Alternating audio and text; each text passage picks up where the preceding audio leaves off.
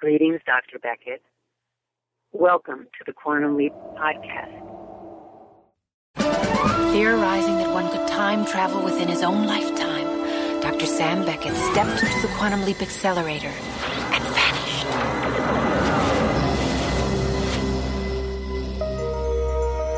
He awoke to find himself trapped in the past, facing mirror images that were not his own, and driven by an unknown force to change history for the better.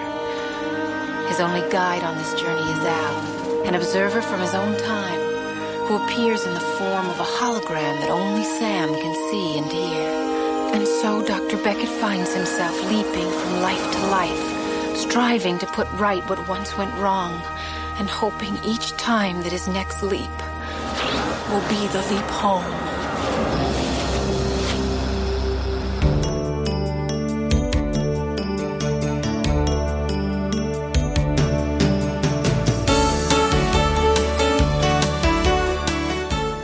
You are listening to the Quantum Leap Podcast. This is episode 137, Revisiting.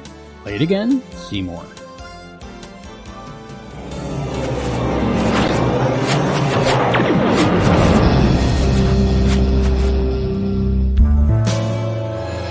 Oh boy. Uh, this this is not what it looks like. Uh, he was dead when I got here. Mm-hmm. Anybody besides you and him to corroborate that? I don't know. Then you're gonna miss the Dodger opener, Nick. I'm still in L.A. L.A. Yeah, sure. And uh, Ebbets Field is in Hollywood. It was 1953. The Dodgers were still in Brooklyn, and I was a private detective named Nick Allen. The dead man on the floor was my partner, Phil Grimsley. And if that wasn't enough to cause chills, there was the image in the mirror. Am I bogey? No, but the resemblance is amazing. That might be why Nick became a gumshoe. Um, what am I here to do? Find the killer, probably. Then I didn't do it. Uh, Nick didn't do it. Uh, Ziggy says it's four to one against. Your partner, Phil, was into seedy divorce cases, so he was probably off by someone he snapshot in a compromising position. Al, don't ask me how I know this, but any second, a bald detective with a cigar is going to come walking through that door and tell me that the bullet that Grimsley took didn't come from my gun. It- Get out here, Nick. Ballistic said the slugs Grimsley stopped didn't match your gun. Deja vu. I don't think so. Maybe leaping from one year to another had done more than Swiss cheese my brain because the feeling of deja vu had just struck again. Someone in publishing named Seymour was about to speak to me. Nick! I knew them all. The older guy was Lionel, the building superintendent. The elevator operator was Chuck, and Seymour was the boy behind the newsstand. Had Allison taken. How bad could she take it? A body like that doesn't marry a guy like Phil for love. Any idea who killed him? Word on the street is he was fogged by a dropper called Clapper. A dropper called Clapper? Why would a dropper be after Phil? Are you kidding? I bet Phil and Nick could put a dozen hard Harrys in the slammer. Any one of them could have paid a dropper to fog him. Someone was in my office. Someone dangerous. Oh, Nick. It's so horrible. When I found out the police thought you killed Phil, Allison. I was so afraid they'd find out about us. Oh boy. I mean, it would be motive for you to kill Phil, wouldn't it? I found Phil emptying a bottle with a hand shaggier than a grass skirt on Waikiki. He looked like a cat working on his ninth life ever since he heard a dropper named Clapper was looking for him.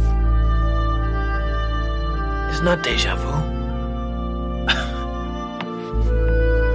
I read this book. Welcome to the Quantum Leap Podcast, everyone. I'm Christopher DeFilippis. I'm Allison Pregler. And I'm Matt Dale. Quantum Leap, we're back to Quantum Leap, the classic series. And joining us again is our friend Allison Pregler. We've missed you so much. Yay. Everybody, welcome Uh, Allison back. Welcome Thanks, guys. I missed this. Seems like Uh. things were going swimmingly. Everything's better now. Yes. So yeah, um, Allison, it's it's been a little while, uh, but you don't sound rusty at all. It's like you're a professional broadcaster or something, and you just do this like second nature. Oh, thanks. Actually, I was super worried. I was like, oh no, I hope we get the flow going. You know, sometimes you have a long break and you're like, uh, I gotta get back into it. We we were doing this for what, like five years or so, and it's been a five week break. I think we're good. I think we're I think good. we're all right. we got this. We're pals. We're chums. We got this. It's just a chat with friends. Yes. About Quantum Leap. And um, probably uh, it, it's it's weird the the synergy that we have here. The last time uh, we had a show, it was for the finale of season one of the reboot, and now it's for the finale of season one of the classic series. So, Oh man, dueling episodes. yeah, I don't know. It's a a little bit different for a finale uh, in 1989 versus Oh, yeah, uh, 2023. for sure. They weren't thinking about season finales the way we think about them now, for sure. It's it's not really a season finale, is it? It just No. stops. There's just no more Quantum Leap the next week for a few months. It was a good one to end on, though. I mean, like, there are some episodes of season one to be like, mm, I mean, you, you kind of want to think about what you're ending on if you're not certain you're going to be renewed or not, Yeah. I guess. Yeah. I mean, maybe we should tell people what we're talking about today. Uh, Let's do it it. is Play It Again Seymour, which, uh, yeah, it was odd choice. I thought an odd choice. For the, I got a lot, I got a lot of questions about this one, guys. So, um, All right. set in 1953. So I think that's as far back as we leap so far in, in the original series. This was uh, pre Sam's uh, birth, too. It was Yeah. like Right. before August 8th. So I think this was the one where they're like, this is uh, conception counts. it's fine. I mean, I know that they, they hadn't cemented the, the lore yet or Sam's birthday or anything. So are we inadvertently, uh, like saying this is a political statement after the fact?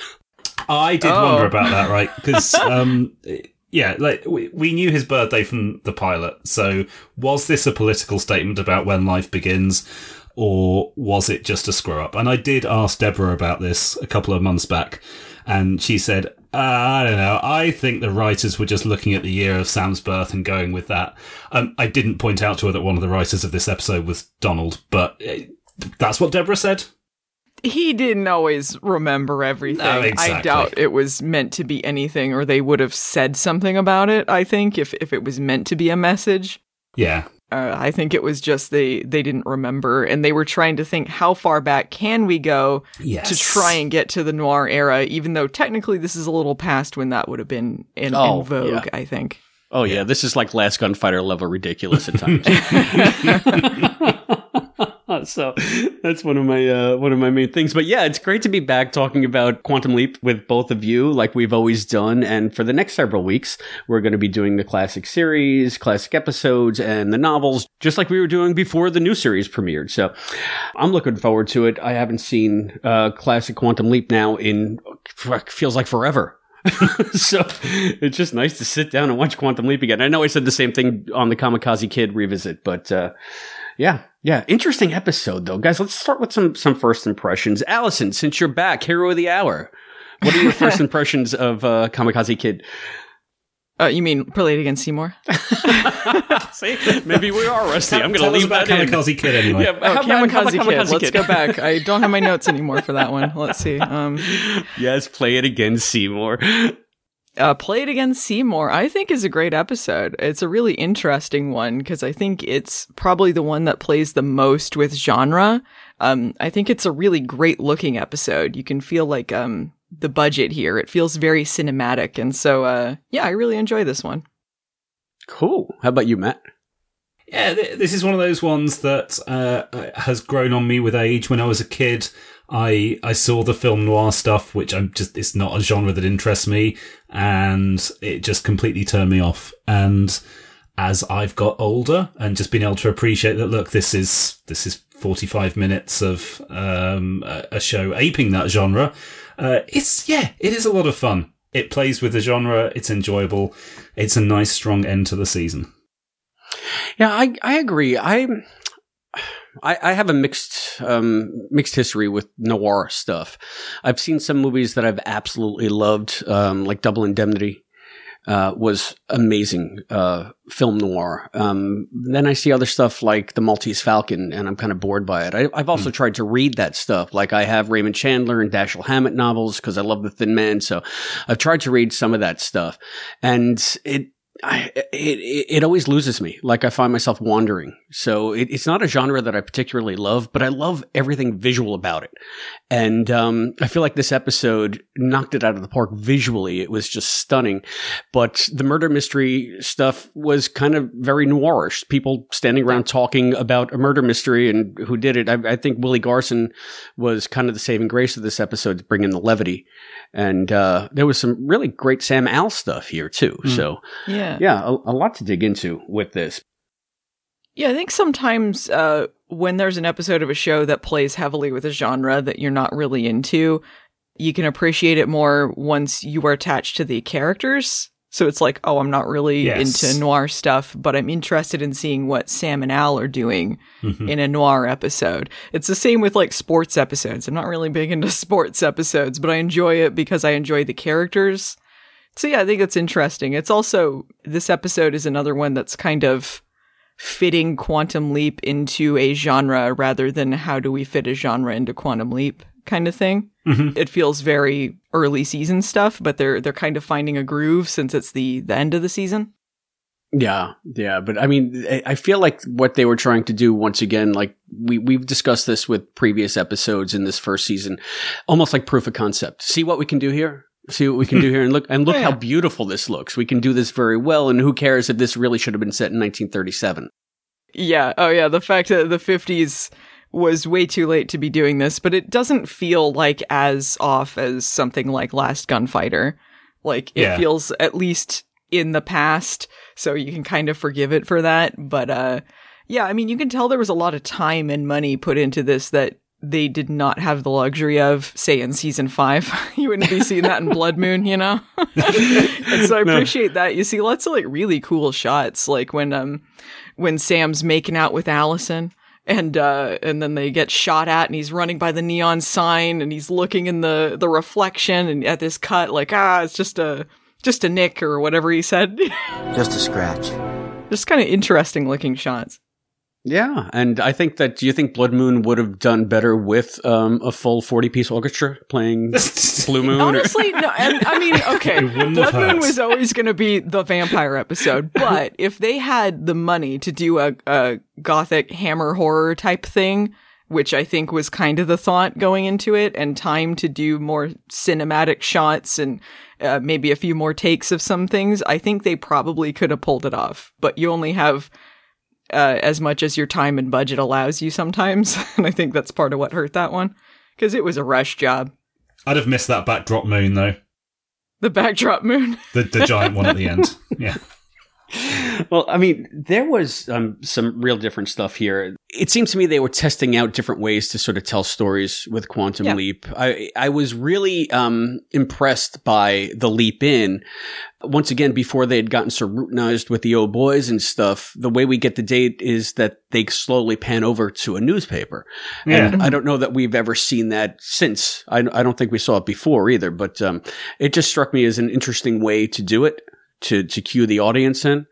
And um, Sam also seems to remember where he was last because he says, "Oh no, I'm in, I'm still in L.A." Right. Because he hears Dodgers. Kamikaze Kid was in L.A., right? Uh, It looked like maybe. I don't remember Yeah. where that Yeah. one was. it's all in LA.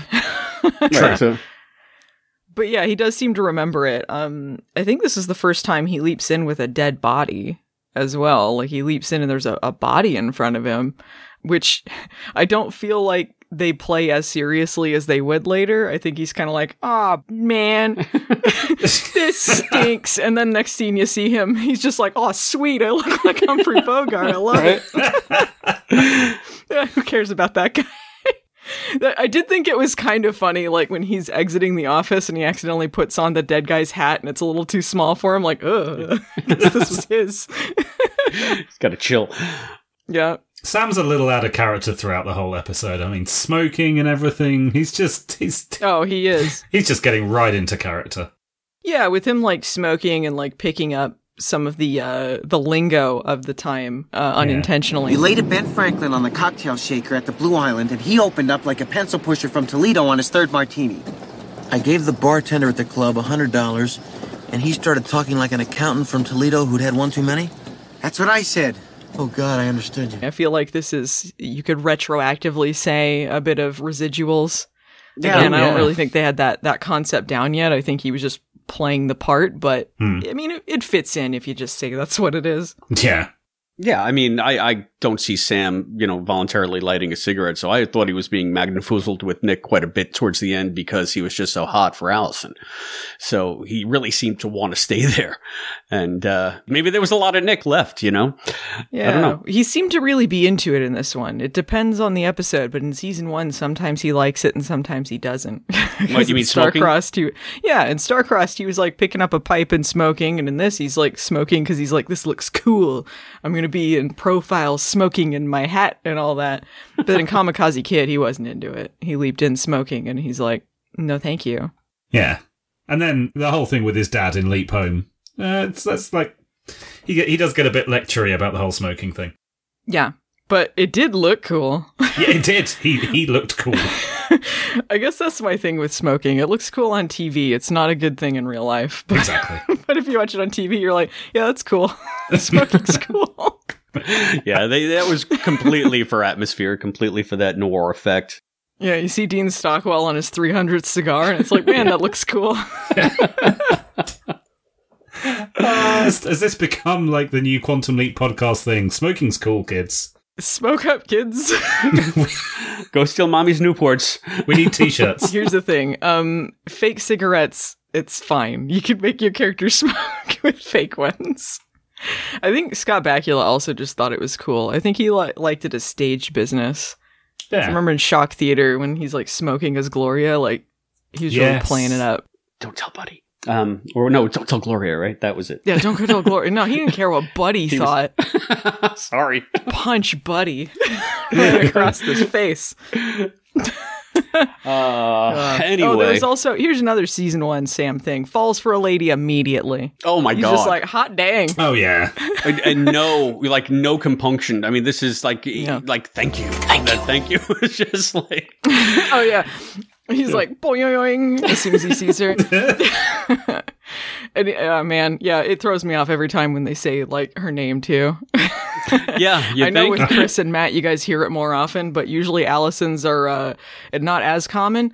Uh, they are usually evil, and I guess she didn't turn out to be bad in this one, but Yeah. she is a red herring for a while. So Yes. Allison just, I guess they've decided on TV it's kind of an evil name. Uh, yeah, you know, it, it was funny because um, throughout the thing, I mean, she's such a sex pot, and um, I really thought uh, because I hadn't seen the episode in so long that Allison's she was a sex pot. That's our other t-shirt. Yeah, she's not bad. She's drawn that way. Yeah. But, uh, Can I help it if I look good in black? but uh, Claudia was really good, and um, Yes. Oh yeah. Oh, you know what? I'm such a dope. I completely forgot. We have an interview with Claudia Christian uh, that's in the archives that we're going to be running on this episode. I'm sorry I didn't say it up top, but I was just so excited to talk to Allison again. But now that we're talking about Allison in the episode, it reminds me that uh, Albie spoke to Claudia many moons ago. Yeah. That was the first QLP interview.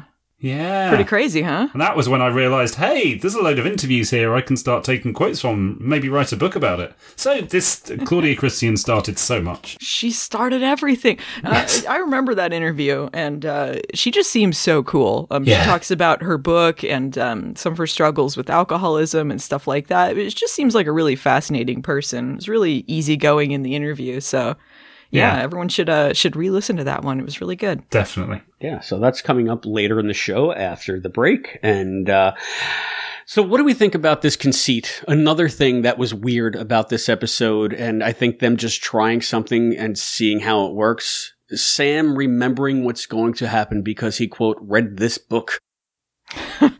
I actually I really like this device. Um, it's just weird that Sam was reading this like choose your own ending detective book from the fifties, which uh, apparently seemed like a I, I don't know if this was a real thing. Maybe it was, but it seems kind of like a, a throwaway concept, right? Like it's meant to kind of stay in that time. Ever once everyone guessed the ending, not really a, a popular seller later.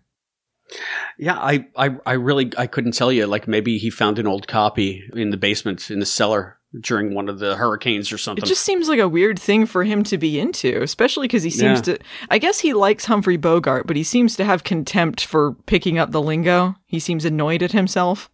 And this is this is early days of Sam before we discover that he uh, knows the whole of Man of La Mancha and various other things that would stick a little bit more. Like the whole musical thing ends up being a bit more of a trope through the following seasons, but I don't think we've established that at this point. So he could just be yeah he he could read crap fiction or non-fiction. Maybe he just read everything because he was bored. You know, you never have to read a book twice. Isn't that something from Prelude? He never had to read a book twice. I don't recall, but it stands to reason with Sam's character, even though we don't know that much about him yet. Um, just like you said, Allison, I think that he's probably, you know, three years old, just taught himself to read. He can't go to school yet. At three, he's reading this Yeah. murder mystery.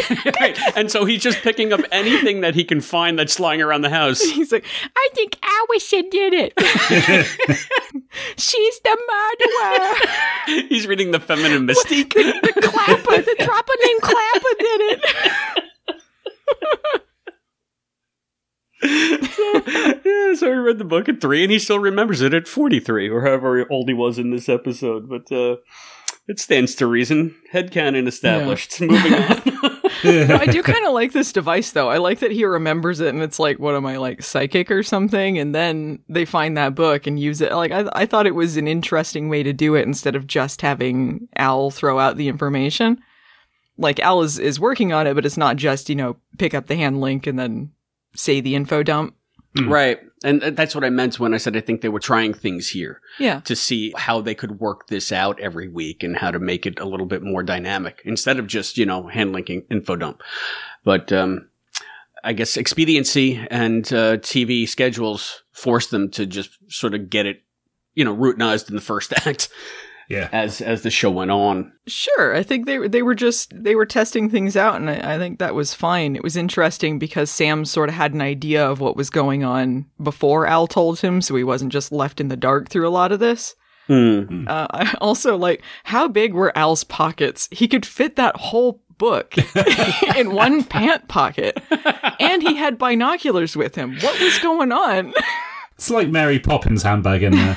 Yeah, he's got a bag of holding. He just came off his D and D campaign. yeah, I was curious about that. I mean, so the physics, how did the physics of the imaging chamber work? Where he can use binoculars to see stuff up close. I just, I is, it, I guess it's like the holodeck in there. You know, like the apparent distance is the same for him. Well, like, how does he use phones, you know, listening through them to talk to Sam or speaking through them? I mean, it makes no sense. that felt like a, a holdover from season one stuff where they're like, I don't know, maybe Al can have props sometimes. Yeah. I don't know. Yeah, I've always said that if you know Sam can hear it, Al should be able to hear it. So that's how I explain the phone thing because they're plugged into Sam. But uh, you know, it, it varies from episode to episode, so it's not even consistent in the show, really. yeah. I mean, I guess the binoculars, they were left over from what, horse racing? He seemed to have a horse racing subplot going on here. Maybe he had those. Oh no, I just thought that he like maybe since he he knew that he couldn't be everywhere at once in the imaging chamber if he saw a hot girl, it, that he can just be a more a more effective creeper. He could pop over if he wanted. I don't know that we established that yet at this point. So he definitely is kind of like silent but deadly, you know? like Yeah. he just shows up with no warning or anything. Just you see like some smoke and then he's there. By this point, he's done the the uh, he's centered in on Miss Melney. Right, right. He's done that, yeah. But he had to run down the street and disappear. He ran down the street and then disappeared and Yeah. then reappeared in her car. So he he doesn't have to ogle from a distance, but It's just like when uh, in that commercial when he came in with the big bag of groceries. He really didn't have to. It's just it's funny if he's holding a big bag of groceries just for himself.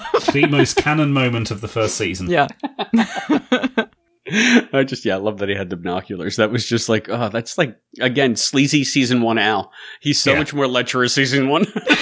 He has a great line in this where they're talking about the dropper named Clapper and he goes, Careful, Sam. There was no cure for that in 1953. Al. yeah. we were talking about because of the binoculars and, and his giant pants pocket, his outfits. I do want to talk a little bit about his clothes in this episode. I want your opinion on some of this stuff because this was borderline fantastic and ridiculous, in my opinion. But Yeah, Allison, it was kinda I've missed- crazy. I've missed these discussions. I love it. What what's your problem? He he's going with kind of a theme for the 50s, but not quite literal. Like they could be from the 90s or you know whenever time period Al's supposed to be in, and like uh, but they are they kind of remind me of zoot suits and stuff like that. So um, he's got this like these mirror pieces on the front of this black shirt and he's he wore that a couple times but i feel like that was something they were like this is way too reflective we we can't have this and he's wearing normal sunglasses when he walks in on sam the first time like not those weird red ones but just normal ones which feels weirder to me he's too, too he's just wearing Okay. and and I don't know why he's wearing sunglasses at, at either point, but at least the red ones, it's kind of like oh, it's the future. But here, it's like, what, did he just step in from horse racing? Like he went into this underground cavern wearing sunglasses and just kept them on. Why not? He's just very hungover. Uh, he also he's got this white suit that he wears at the end, Mm. and I think he wears the suit again later, but the stuff underneath it not. Like he's wearing a cravat, which I think is the only time Al ever wears a cravat. that was pretty snappy, but I couldn't get over like the four medals on his chest. Yeah, what the he's got hell these medals. What are the medals? They're they're supposed to be military medals, right? But They they look a bit military, but they, they don't match the ones that he's wearing in the the very next episode. So yeah, I, I I think so. Supposed to Yeah. be like decorative. That's like some Michael Jackson bullshit right there. I mean, it it, it, Yes. it just seems like decorative to be decorative. some and some stolen valor here from Al. Yeah. yeah, it's like what like and he's like he's a decorated POW. You think he would wear just like medals, like casual fake medals? I don't know. I again, we don't know much about the character right now, but it's a strange choice. I, I think it's just because they hadn't established what exactly his role in the military was yet, because it wasn't until the next episode they established he was an admiral. So I think they were like, he was in the Navy. I don't know. Here's some some sort of military insignia. But they do look like I don't know. Maybe it's because we're used to seeing him in Honeymoon Express and uh, Leap Home Part Two. They look like fashion accessories rather than yes. There, there is something very fake looking about them. Th- They do look fake. Did you not analyze these to see what they were, Matt? I feel like someone did. Uh, no. Um, maybe that was on the the quantum leap analysis. It was on, Qu- uh, Quantum Leap Analyses. She analysed all of the actual military medals, and she never analysed these ones. And I never asked her, Oh. but I assumed that was because she identified that they were tosh. Yeah. Because I think I, I feel she would have done if they had have been. Oh, she definitely would. She she's all in on what Al, what's going on with Al, what's his uh, Yes. his medals mean, all this stuff. Yeah. Down to like what were his rings and all that. Yeah. But yeah, so maybe it was just something in their prop department. You know, they were this looks sort of military-y, or maybe uh, Jean Pierre Dorléac decided that would fit the outfit or something. Not really sure. It seems like Al would be like, "That's disrespectful." if they were just fake, you That- know. Yeah, that's that's what I would think too. So it just struck me as an odd choice. But again, we hadn't really established his background yet. So Yeah. I, I, I chalk that up to season one. Again, we're we're just trying stuff, and this is how Al looks outrageous this week. You know, we got mirrored shirts and weird medals and cravats. So the cravat, it just gets me. He just doesn't seem like a cravat person, you know? It's just so fancy. But you know what? He looks good. You know what? They both looked good. Scott Bakula looked fabulous in this holy episode. crap. Thi- this is why this episode was responsible for the starring Scott Bakula clip for the next year or two. Oh my god. His hair swirl never looked better. it was like on full display with the slick back. It was very good. Yeah, no, he looked he looked fabulous in this episode. It was just like, oh my god, I forgot how handsome Scott is. they were absolutely correct to use that shot for the intro. so one thing that that is also like within the DNA of Quantum Leap to come is sort of that that boomer nostalgia. And here we have uh, this Humphrey Bogart lookalike just because. That guy had to be a professional bogey lookalike, right? Because he has like next to no credits. I would have to just assume, Yeah. yeah. I mean, what? Who else would they get? And he's not really, you know, very convincing as a Humphrey Bogart impersonator in my book. it's not like that one guy who just made his entire living because he looked like Humphrey Bogart. he just mildly resembles him, sort of, if you squint, you know? yeah. Well, he's enough to convince young Woody Allen, apparently. now they don't name. That was the other thing. This this kiss with history. That is is it a kiss with history because they just call him boy in the credits. They don't, and and the mom calls him Alan, not Woody. So, yeah, but that's definitely yeah. what they're doing. my analyst calls it neurotic. Of course, it's neurotic. If he lived with my mother, he'd be neurotic too. She drives me bananas. The script calls him a red-headed kid who looks like Woody Allen. Yeah. Well, I mean, he talks about Annie and all that stuff. I mean, like he's yeah, yeah. I I, I think it was a very thinly veiled Alan, but they never really established that it was him. Yeah, why would his mom call him Alan? Was that his like birth name or something? Yeah, he was born Alan Königsberg. Oh, well, there you go. They were uh, they were being accurate with it. Right? As accurate as any of this seems. More accurate than uh, Michael Jackson in a bathroom. That's exactly where I was going to go. This is so much better researched. yeah, I that that stuck out to me as okay, enough. We get it. it. Is this going to be every episode? It was just a, it was not a very funny gag that people kept thinking he was Humphrey Bogart. I do like that Sam was really into it, just like in a cosplay sense. Like he's like, oh heck yeah, Humphrey Bogart. you say it's not a funny gag. The the the old woman that like hits him with the handbag is brilliant.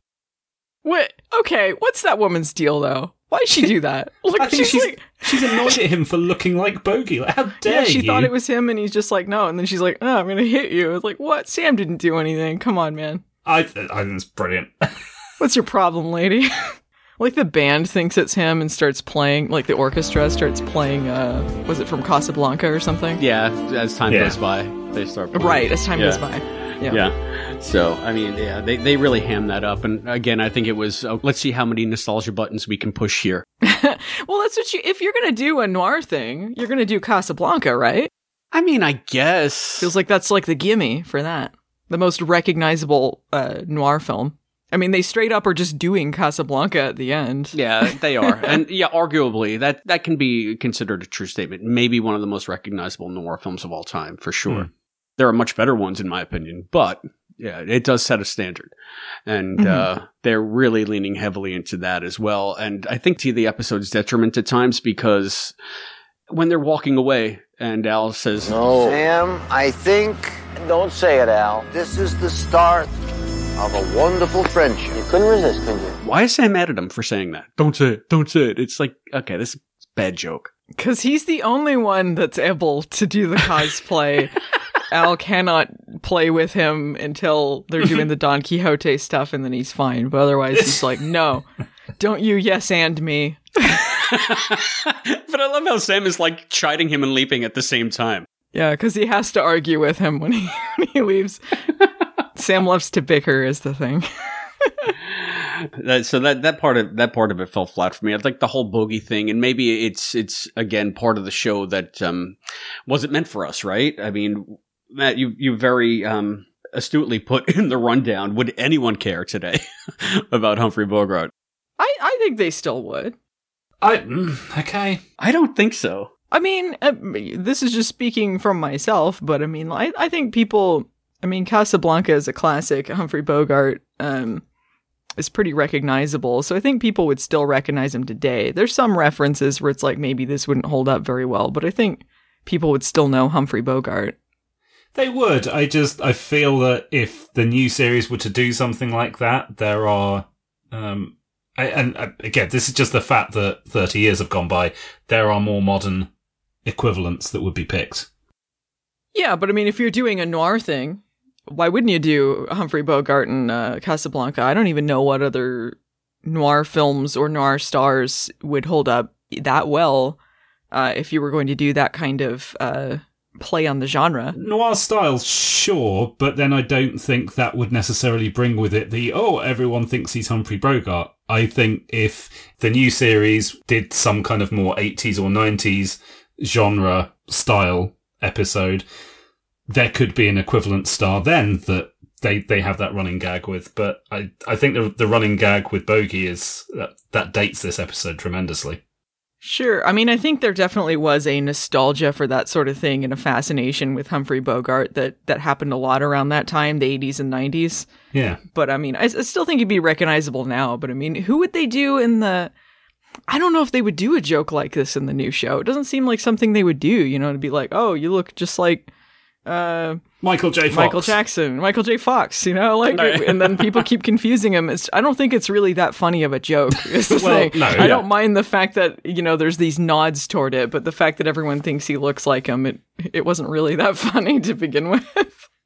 I, I, I agree. Again, I think it was just to stoke some kind of nostalgia feeling to keep boomers interested, and they kept that all the way through to Marilyn in season five. So But this was at least he just kind of looked like him. If it was season five, he would absolutely just leap Be into him. Humphrey Bogart, or like Humphrey Bogart would be there. yeah, all right. He would be in the Seymour role, like ah, gee willikers, Humphrey Bogart. oh, I have so much to say about Seymour. I mean, I mean Willie Garson, God love him, rest in peace, Willie Garson, Lee Harvey Oswald. Uh, you know, big, big in Quantum Leap fandom. So miscast here. He's supposed to be a kid. He looks like he's my age. Hi everyone, it's me, Seymour. Uh, yeah, I don't know if I bought him as a kid, although I don't think he was that old. But I think he had an interesting dynamic with Sam. I, I kind of liked the character. I liked him better in this than Lee Harvey Oswald. I mean, I guess you're not supposed to like Lee Harvey Oswald, but that episode was a little bit of a mess. Yeah, I mean, listen, I, Willie Garson's a talented dude, and I enjoyed his performance in this, but it just seemed like um, a slightly younger man desperately looking for the approval of a person who's, by all accounts, a total dick to him. Yes. Yeah, he's he's a dork looking for approval, right? He wants to be like as cool as these like big guns, this hotshot detective kind of thing, and then uh but he's just too much of a wiener dork face, you know. Yeah, but I mean, Nick takes full advantage of that. Everyone's just bullying him. Exactly. Everyone's just bullying. They're like, ah, his glasses fell out. Let's bet on how long it takes him to put the the glass back in. I can't tell if we're supposed to find that funny. It's it's. I don't think you're supposed to find it funny. I think Sam was like, hey, quit being a dick. But he was a little bit of a dick to him too. But I, this is where I think now that that he is psychosynergizing with Nick in this as Yeah. as the episode goes on because Nick is apparently an asshole. He's never paid for. He steals a newspaper from Seymour every day. It's, the, Oh, it's yeah. kid's it's the kid's livelihood, and he just takes the newspaper. He lets him do it because he's just like, you're my hero. you know, he's, he wants to sleep with his partner's wife. He's just he's just Oh, not yeah. a good guy. He's a hard boiled detective. He ain't there to be a good guy. I He's there to guess get the answers. I think that plays into the to the scene with Al though. That that sort of very out of character scene where Oh, yeah, he yeah. just basically dresses Al down and calls him a drunk and tells him to, to go screw off. Yeah, well, my instinct tells me that that bro's got you tied in knots this way. That, Your instincts got you married five times, right? That your Swiss cheese brain remembers. Well, I want to tell you something, pal. You haven't been getting any lately. Don't compare me to yourself. I think with my brain and I don't cloud my judgment with a bottle. Aw, didn't it just like hit you right in the heart, right? When he says that to him, and then Al's look like, uh, well, guess I gotta go. yeah. Uh, yeah. I think this is the first kind of um real uh addressing of Al's alcoholism as alcoholism too.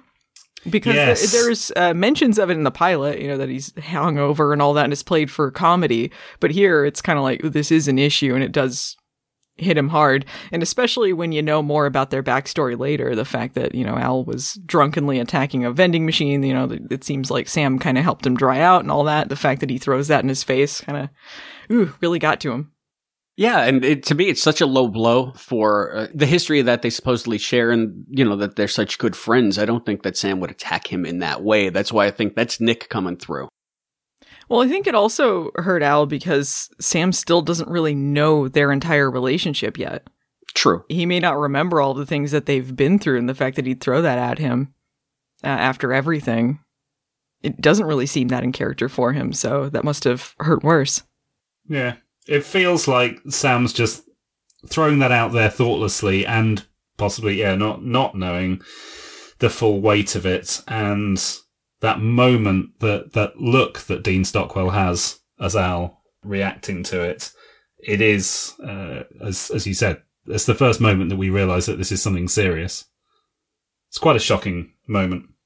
I, I really love the way that Dean Stockwell plays it because Al is the kind of character who who kind of keeps things to himself, so you know that he's hurt by it, but he's willing to kind of let it roll off his back. Like it's it it still hurts him, but he said he makes up some excuse about going to the races and leaves, and I don't think he would have brought it up again, except Mm. Sam does. Yeah, and I feel like it, as as we go on, Sam is sort of reasserting his dominance, and he realizes what a jerk he's been. Now, I thought that the Yeah. whole thing where he was, um, uh, you know, he did the same thing to Seymour in the cab. Yeah. I think he was doing that to, to keep Seymour safe, to make sure that he is not in the line of fire. Oh yeah. But at one point he is doing that. I think at another point he is annoyed with him, and that's when he realizes that he's being kind of a dick. It's just a weird dynamic. We don't often see Sam act this way. So Yeah. Again, knowing knowing what we know, you know, if we cross the timeline here, that he does sometimes retain more bits of his host than others, then it makes much more sense to me in universe. Because otherwise Sam does not come across very well here in some scenes. And and I I, I can't knowing the character as well as we do, I, I just can't reconcile it in any other way. I just don't think that he would do that to Al. Yeah, I, th- I think some of it is that. And I think, like, I don't know, he's kind of cranky about a lot of stuff in this episode. Maybe he's, like, harboring some feelings about all sorts of stuff. Because, I mean, he, he says this line to, uh, to Seymour in the car. Uh, when Seymour's saying like, you know, I just want to be just like you. That's why I'm I'm like this. Like I I want to be like you, Nick.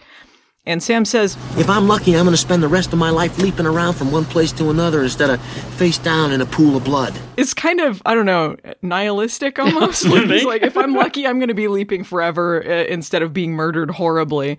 And it kind of hits different after you see the finale, doesn't it? Yeah. well, he, I guess he was lucky. I guess he got his wish. yeah. But I mean, like that's kind of maybe it's just hitting Sam hard, you know. Like he's just like, I ain't getting out of this sleeping thing. Maybe some of that's getting to him. Yeah. I think part of it is psychosynergizing of some sort because I mean that makes sense to me. the, he's got this weird guilt though because you can tell he's totally into Allison, and he just he Oh, yeah. wants he Hmm. wants to do nothing more than than take her back to his apartment. Um, but he seems to be angry that he's having those feelings, and that's another thing that's that's putting him on on edge. And when Al points it out, he says, "I think with my mind" or something. I think with my brain. That's what he says right before he calls him a drunk. So basically, and the, uh, listen, Al gave him precedence for this because he's literally staring through binoculars at somebody's boobs. Like in that scene. So yeah, I think maybe you maybe you aren't thinking with your dick, Al.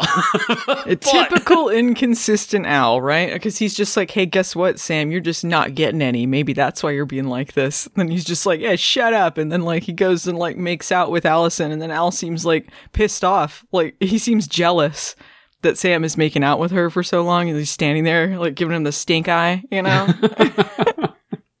what do you want, Al? Do you want him to get some or don't you?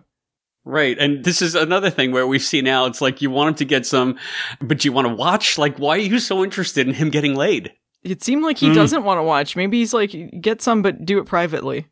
I want to be, get in on this. I don't want it to happen like without me. So don't don't do it in front of me.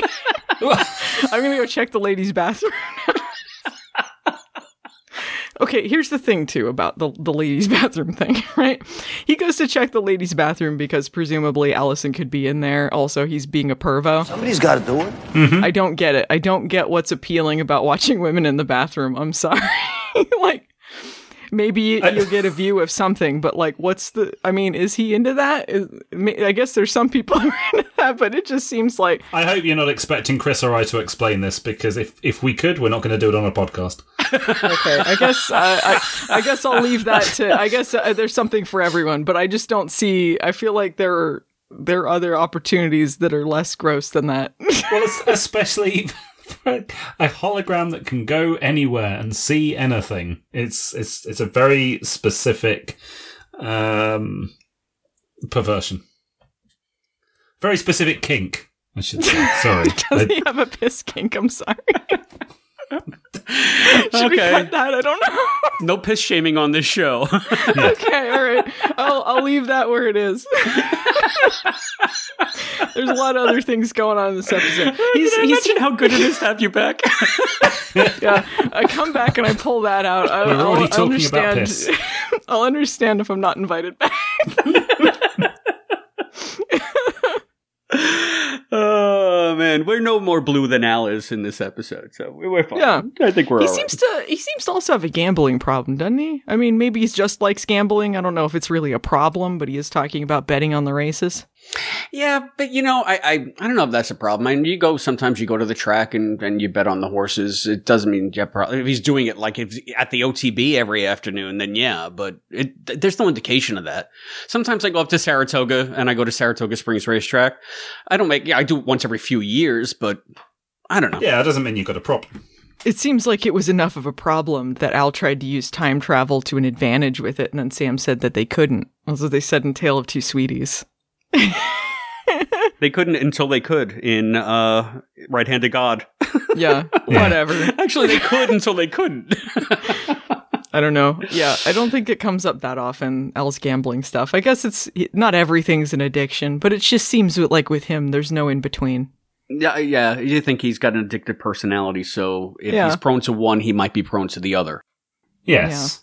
I did like um when uh, Sam makes up with him in the car. You know, he's kind of alluding to this stuff, but Seymour's in the car with him, so he can't outright say it. Like Al's like, Well, let's not get mushy about it. that's the resolution for it. Like, it's just kind of nice. And that was, uh, I think, very realistic too. I mean, when guys, uh, well, in my experience, if if you've had a falling out, you usually just like, all right, let's forget about it. You know, it's not Yeah. like Yeah. A, a big heart to heart or a big moment. Yeah. Well, and you can tell like it's it's still meaningful for Yeah, him, but that's no, just how he reacts to these sort of things, which is which is great. We're not going to dwell on it, and that's great. Yeah.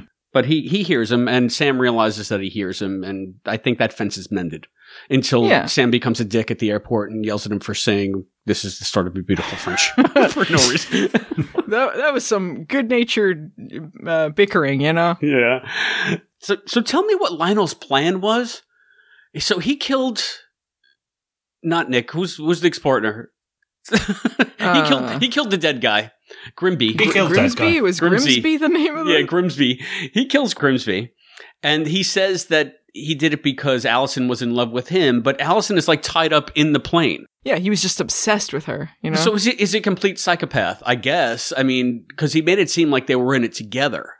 Mhm. And then she's. I'm wondering if they made that choice as the, you know, they maybe they were writing and or shooting, and then they realized that maybe they didn't want to have Allison be a bad person after all, because it just seems odd.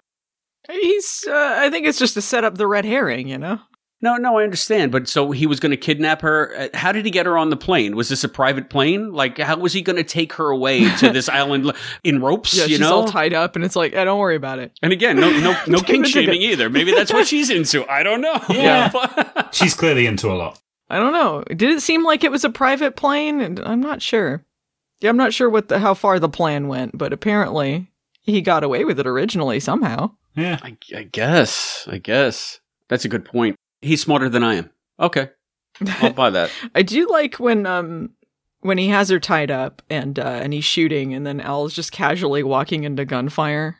Yeah. like cuz it doesn't matter. Like that's what's fun with the hologram stuff. that You just walk around with bullets through him just kind of annoyed that he's being shot through. And, I love he tells him he has gunk in his mustache and it's yucky. yes. If you ever clean your mustache, you got gunk in there. It's yuck. he's an admiral and he's like this is yucky. We get some classic Al in this episode. Yeah, like uh, even like when he's like he shows up in the um in the the the club and he's conducting the orchestra. Yes. just for Yeah. no one's amusement but him and Sam, I guess. And he stands through the roof of the car as it's pulling away instead of you know. Yeah. I, I, I like that too, and that was a good shot. Usually you can see the step down in quality, but I think that composite worked really well. Mm. Yeah, and you know it was really difficult to pull off a shot like that too because he's got to like um start in the background, kind of walk into the foreground, and you have to get the perspectives and the proportions correct with him and Scott Bakula because he's on the uh, the blue screen. Yeah. I guess they know what they're doing over there. Those kids at NBC are going to make it. I think also again that's something that comes from time and money. They were able to do that on film and take the time to get the proportions correct and they didn't always get it correct like it was a learning process but when they they finally got down what they were doing, they were able to do that as opposed to like season four and five, they were doing things on tape. Uh, they had to get Mm. it done a little more quickly. They couldn't do as many shots as they wanted to. So yeah, you get like some cool shots like that in season one because they had a little bit more time for it. Yeah, well, it shows like eh, the lavish amount of money that they must have spent on this episode really shows on screen. And uh, Matt, I was going to ask you about the shooting locations because that hotel that he's his office was in was beautiful. Where where was that at? Do you know? Yeah, that's the uh, the the Bradbury. Yeah, the Bradbury building. That's a famous location, isn't it? Yeah, that was used in Blade Runner and a bunch of other stuff, but that's it's most known for Blade Runner. I've been there a couple of times. It's in downtown LA, and it looks exactly like that. They did nothing to it. Is it a historical building? Like it's protected? I think so. I would hope so. Because if it looks like that still, I would think maybe it's historical and they're not allowed to rebuild on it. And you have all of that deco architecture that's a real snapshot of, of the period. So I can't imagine that that would be anything but an asset at this point, you know? It's built in 1893, and it's the oldest commercial building in LA. It's a national historical landmark, and yeah, it's it's free to just go in and wander around, and um, very very cool place. Really neat, really neat, and that that I guess the the club was it the Indigo, the Blue Indigo, whatever. Um, Yeah, I don't know anything about that, but that must have been a set. I'm, I'm thinking they just built a set for that. yeah, But oh, the level of detail there too, with those lamps that were on the table that were like the silhouettes, and uh, right down to like the the martini glasses. I loved everything about it. It just looked so Yeah. cool. Having like a cigarette girl walking around and like all that stuff. Yeah, yeah. So I mean, I mean, kudos for that. I mean, if you want to show everybody, hey, you want to see what we can do, this is a great one to show. yeah. Yeah. Oh, there's no mistaking the time period. Yeah, know? Yeah. I mean, well, there is because it's supposed to be 1954.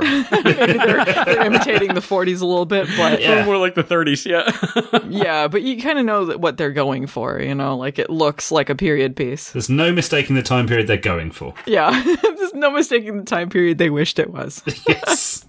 I have two questions, Matt. I think maybe you can answer this uh, more readily. But is this the first time Al mentions his quote first wife?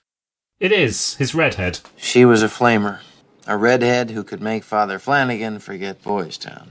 Mm, my first wife was just like that. yeah, his redheaded first wife. So I'm, again, I'm trying to retcon that and say, well, the line is more than that she's a redhead, but that she like a real spark or something like that. I think maybe it was talking about the personality traits as opposed to the actual physical traits. That's the way I'm going to fix that in my head because Susan is, is, she's many things, but she's not a redhead. That's yeah, more about the personality. yeah. Beth could make priests horny. Yes. I can see that. All right. That'll work. And the other question I had, again, Matt, you might know better. Did the theme song seem slower on this episode, or is it just that long since I've seen an episode of the classic series and I'm not used to hearing the theme? Because it sure seemed a little draggy. Which version did you watch? Because it's th- this is the the theme tune has been screwed up on various different releases for this episode. Ah, okay. I watched whatever's on Peacock, so I don't know what that would be. oh, I have no idea what they've done on Peacock, but it's Yeah. um, yeah, the original DVD release uh, used a syndicated version that had like the season two opening credits, I think, by accident. Well, I think the ones on Peacock are probably the HD remasters, though it wouldn't be Yeah. from the original DVDs. That's true, and the HD remasters are all fixed, so it shouldn't be It, any it did issue. seem like the end credits version of the theme was slightly redone, though, right? Like for this episode. Yeah, possibly. Yeah, I, the end credits seem pretty slapdash too. The opening credits are missing the very start of the theme, even in the HD version. Oh. That that first whale with the um the logo flying by. So I wasn't crazy. Thank you. Vindicated. I, I am. It's I am- definitely it, it is definitely different. Otherwise, I was going to start to feel like Lionel. it's, it's just me. It's it's in my head. I have to kidnap this theme and fly it to Bora Bora. so I mean, yeah. I mean, that's that's those were my two my two little pieces of ephemera. I don't know how much more I have to say about Seymour. You guys have anything else uh, burning in your hearts about Play It Again Seymour, or should we get to some final thoughts? like a flaming redhead. Um, I got a few more notes. How about you, Matt? I don't think I've got anything else. Well, have at it, Allison. All right. Uh, the line about Seymour. He's a, he's an orphan, right? he was hmm. abandoned on a stoop. Left on a stoop in the village. I grew up in the East End orphanage. I was having real Blood Moon flashbacks and abandoned on a stoop. it just seems like such a TV thing. Did this happen in real life? Were people abandoned on stoops in front of orphanages, like even in, in like modern times? I feel like maybe this feels like an old thing that would happen. But All the time. Yeah, no. Oh, I, I never told you guys this. My parents found me in a basket on their doorstep. So- yeah, I don't know. It seems like another like weird 30s movie convention. So Yeah. I don't know why they needed that detail. They could have just said that he was like an orphan, he lived on the streets or something. It just seems like it's unnecessarily ludicrous. Yeah, but you also think that he might be a little bit more seasoned and a little bit more street tough. That's true. He's just bullied all the time. Maybe Yeah, uh, so- maybe he just got, you know, really down on himself living on the street. Everyone treats him like dirt. Oh. Especially Nick. He's drawn to that, obviously. He has no self worth, so he just surrounds himself with people that are going to abuse him and uh, make him seek constant validation. It's a weird, weird dynamic if you look into it very deeply. Seymour's a deeply disturbed person. It seems weird when you say it, but uh but Sam bullied two orphans in this episode. Because Yeah. he's bullying Al and Seymour. He just loves What's bullying wrong with Sam? orphans. Sam's a dick. Evil Sam Beckett. oh, did he have a goatee? yeah, dun dun dun. This isn't Sam, it's Lothos. Okay, uh, uh, more stuff in the notes. There was a Magnum PI reference. I think maybe this Yes, is I have that here too. the I second because say the pilot had one as well. Mm-hmm.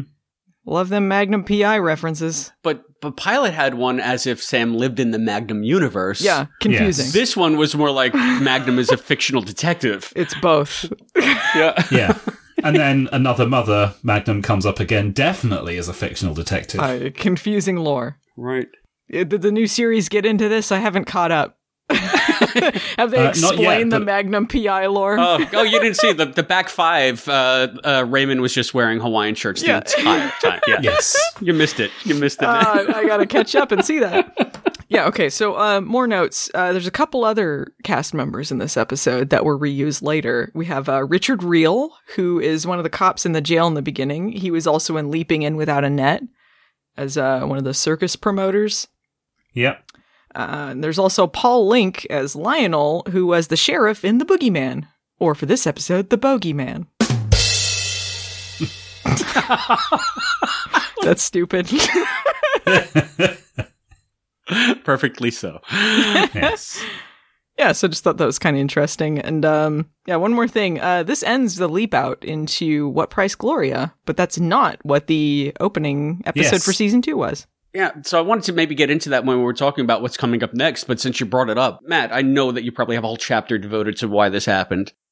I, I, yeah, it's relatively straightforward. though. I mean, um, What Price Gloria and A Portrait for Troian from season two were filmed as part of the season one block, and then they went on hiatus and then decided that um, instead of opening with Gloria, uh, they would open with Honeymoon Express, and they switched them around.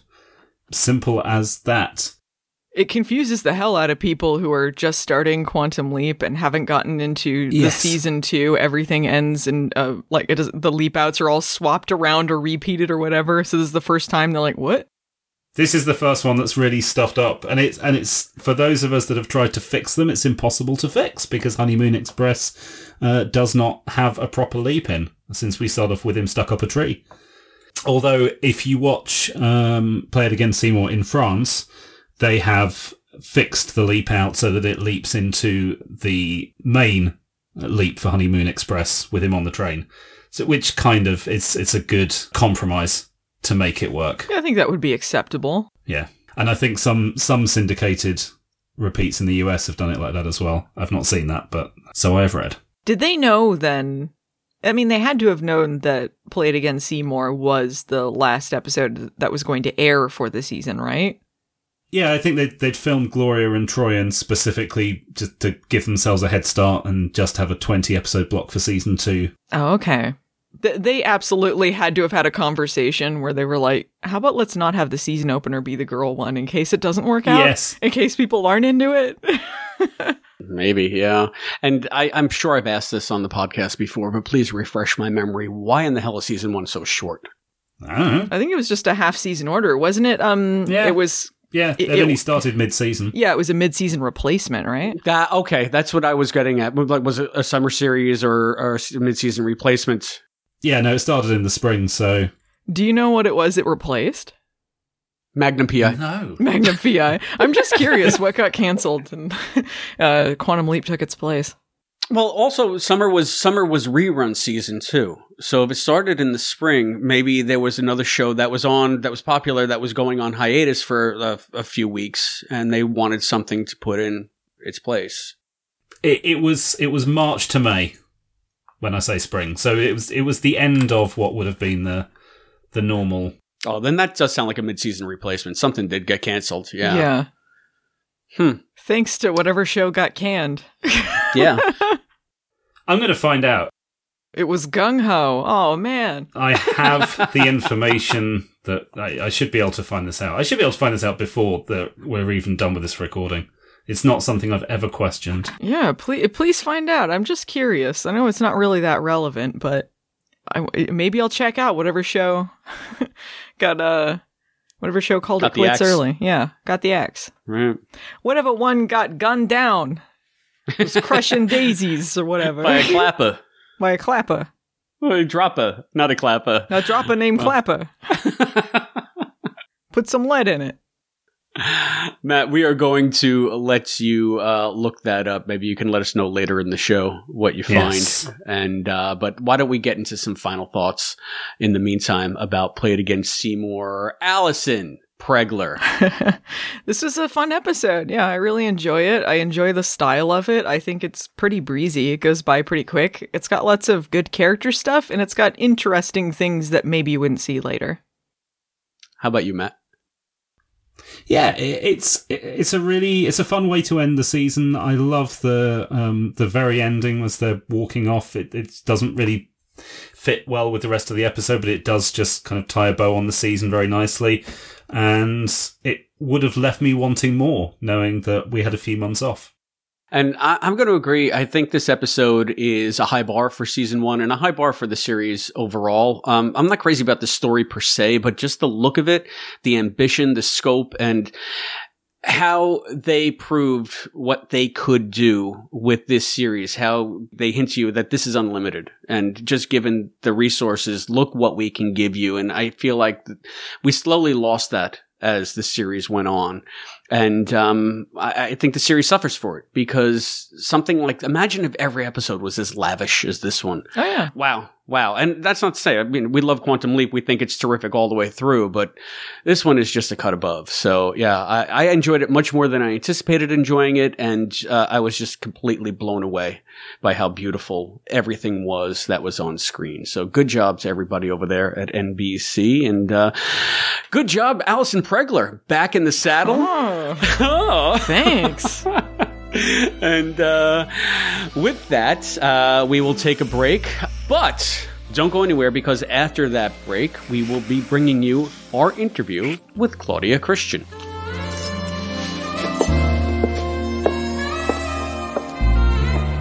Thank you.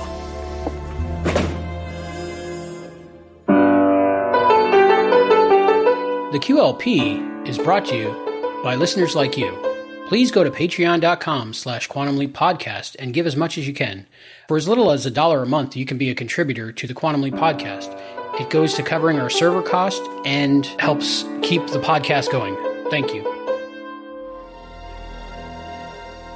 This is Scott Bakula, and you're listening to the Quantum Leap Podcast. When we come back, I, I've got some interesting information about. Yeah, well, we, well uh, guess what? Guess what? We are back. So what, what, what'd you find? What, what'd you find? I, I can't believe I never actually looked this up before. So, um, it's kind of a mid-season replacement um, for Miami Vice's final season was airing on Friday nights until halfway through the final season, and it stopped on March seventeenth, Friday, March seventeenth, eighty nine. Miami Vice season five, episode fourteen aired. The week after that, Starcrossed aired. And that was a run of like four episodes of Quantum Leap in that same Friday night slot. And then Miami Vice came back April 28th, Friday, April 28th, which is when Quantum Leap got bumped to Wednesdays. And Miami Vice finished off its first se- its final season on Fridays. So the first four episodes were a mid-season replacement or, or, or a mid-season filler. Yeah, I guess. yeah. Like for- to, for to fill Vice. in the hiatus. Yeah, Miami Vice went on a one month hiatus and, and Quantum Leap filled in the gap. Oh, that's interesting. But you have to think that NBC was behind this show 100% then because Miami Vice was not just some little show. Miami Vice was Miami fucking Vice. It was like it was it was the show. I mean, well, Bellisario at that time uh, was just a, a king on television, right? That's the whole reason Quantum Leap even happened. Because it was such an insane concept. If it wasn't Bellisario, it wouldn't have happened. You know, he proved himself with Magnum PI. So, I've got to see yeah, I guess they believed on- in it somewhat. What was on Wednesdays before Color of Truth? So Color of Truth was Wednesday, third of May. We are such nerds. I love this. Uh, I, I I do love this Miami Vice. so the week before Color of Truth um, was a repeat of Nightingales, and the week before that was Nightingales. The week before that was Night. Okay, so Nightingales was on the Wednesday slot. if I had to guess, I'd say that's like a nurse drama. I have not heard of that. So like list of Nightingales episodes Wikipedia. What? I, I'm going to say it's a nurse drama starring Susan Deal. Now I've got a British TV series. Nightingales TV series. There's one from 1990, and then there's one from 1989. I'm guessing it would be the 89 one then, right? The 89 one is uh, about nurses, yeah. Yeah, there you go. And who did star? It lasted 13 episodes. ah, okay. and it had Dana Five pretty nurse students and their boss Leonore are the focus of this TV series. They're all living together in a villa called Nightingale House, located in Los Angeles. Blee, blee, blee, blee, blee, blee, blee. Yes, it's a drama about nurses. That sounds terrible. Ugh. Ugh, kill me now. Chelsea Fields in it, Scott Bakula's future wife. Yeah. Uh, Roxann Dawson's in it too. You guys might know her from Voyager. Of course. Yeah. Color of Truth through to uh, for the next few seasons as it's stuck in Wednesday nights. That was the the Nightingale slot. But yeah, it did start off in the Miami Vice slot. Interesting. That's something else. Wow, I would never have thought that. I mean, that's heavy hitter. Because you have a built in audience tuning in to see Mommy Vice and they're like, what's this? All right. Well, thank you for clearing that up, Matt. So, uh, I didn't know that we'd get into the Nightingales lore. We're going to have to look that up. Maybe we'll do a Leaps Elsewhere Yeah. about Nightingales, or maybe I'll just go out and play in traffic instead. I don't know. Hey, everyone. Before the break, I said that we would be bringing you an encore presentation of our interview with Claudia Christian. So here it is.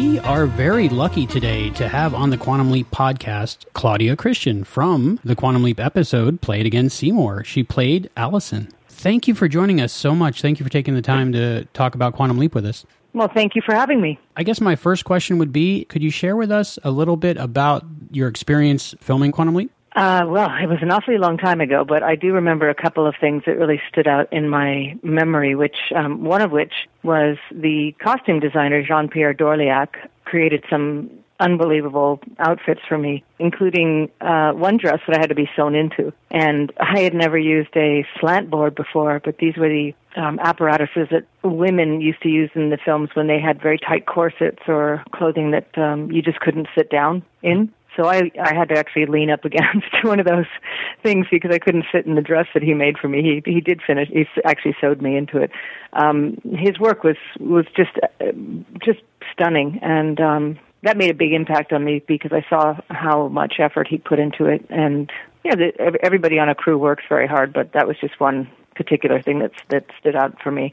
Um, Scott Bakula, I remember being very, very uh, generous of spirit and uh, uh, very, very, very kind to his fellow actors, including me, who was just a guest lead. You know, and that impressed me as well because a lot of times that that's not the case with people who are basically carrying a show. But he was um, a, a lovely man, absolutely lovely and it was it was it was just a, a neat concept. It was sort of based on. Um, I mean, there was a little bit of the Bogart uh, you know, thing in with the hats and the.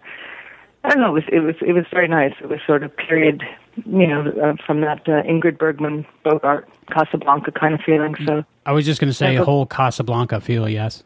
yeah, exactly. It did. It, it you know that that shot with the trench coats and the hats and the it was neat. And and yet a lot of it, especially the stuff with Willie Garson, who I ended up um, meeting a number of times throughout the years. When we had to we had to really talk, sort of like 1930s, you know. There's a drop in Clapper was one of the last from that that that that I never forgot because it was so funny. Willie Garson coming out and saying that, you know, about um, somebody that we were chasing. So it, it, altogether, it was a really it was a, a really fun show to work on. Is the dress you were talking about the one that was very revealing? The black sequiny kind of uh dress they they call it they they, they said they wanted to go for a jessica rabbit look the red hair and and uh, all that I think they succeeded. You you were very beautiful in that episode. oh thank you you're so sweet Oh, and uh, speaking of Willie Garson, yeah, his his dialogue in this episode was almost you couldn't even understand what he was saying. There were so many metaphors. Oh yeah, he all of the you know those those expressions from the day. Great set of pins, great gams. You know, it, it was a he was a cub reporter. You know, it was it was very cute, and I thought it was really really well done. I'm glad to hear you say that about Scott Bakula. You hear that a lot from different co-stars in their interviews uh, that they star with uh, Scott Bakula. That say he's a great guy, and you hear it from everybody. So it's good to hear it from you. Yeah, no, he's he's a really lovely man. Because I just finished reading your book, uh, Babylon Confidential, and uh, you tell the truth about a lot of your co-stars. I do. Well, you know, if, if there's a fine line, there is no fine line actually. There, you, if you're going to write a memoir and you're only in your 40s, then you have to be. There has to be a reason to write it, and in addition to that, you have to be completely honest. And if you're trying to come clean about something, I think you have to tell the good, the bad, and the ugly. Otherwise, I don't think people will buy it. I mean, it, buy it not in the sense of purchasing it, buy it in the sense of believing it. And uh, you know, some of the tales that I told were told for entertainment, and some were told simply to make a comment on this crazy business that I've been in for 30 years. I'm never going to look at Corbin Bernsen the same again. I don't think a lot of people will look at him the same way anymore. Um, but uh, amazing book, amazing journey, Babylon Confidential. If uh, any of our listeners haven't read it yet, I highly recommend it. Where in the book would uh, your filming of Quantum Leap fit into that book, timeline wise? Sorry. Oh, time wise, I think I, God, you know, I would have to look up the year of that episode. Um, 1989. Do you know the year offhand? 1989. Oh, 1989. Well, um, let's see. I got my first series in 83 when I was 18, so I was only 24. Uh, so I was married when I did Quantum Leap, and um, yeah, that would have me working quite a bit in television right then. And I'd already done a couple of films, but I was working a lot in TV. Uh, and that was after I'd done a couple of series for NBC. Black's Magic. Black's Magic and Berrenger's, yeah. I watched a couple of Black's Magics last night because I had uh, read in the book that you were in those, and you played uh, Alexander Black's daughter. That's right, Hal Linden and Henry Morgan from MASH. From when I was a kid, I used to watch MASH, and he played my grandfather in that series, so it was neat. I guess Brandon Tartikoff, from who was the president of NBC at the time, was a big Magic fan, and that's why they made that series. When I was a kid, I was a big Magic fan, and I, I watched it live, and it was nice to see you in it when I watched it again. Um, Thank you. Most listeners probably know you from Babylon 5, where you played Susan Ivanova.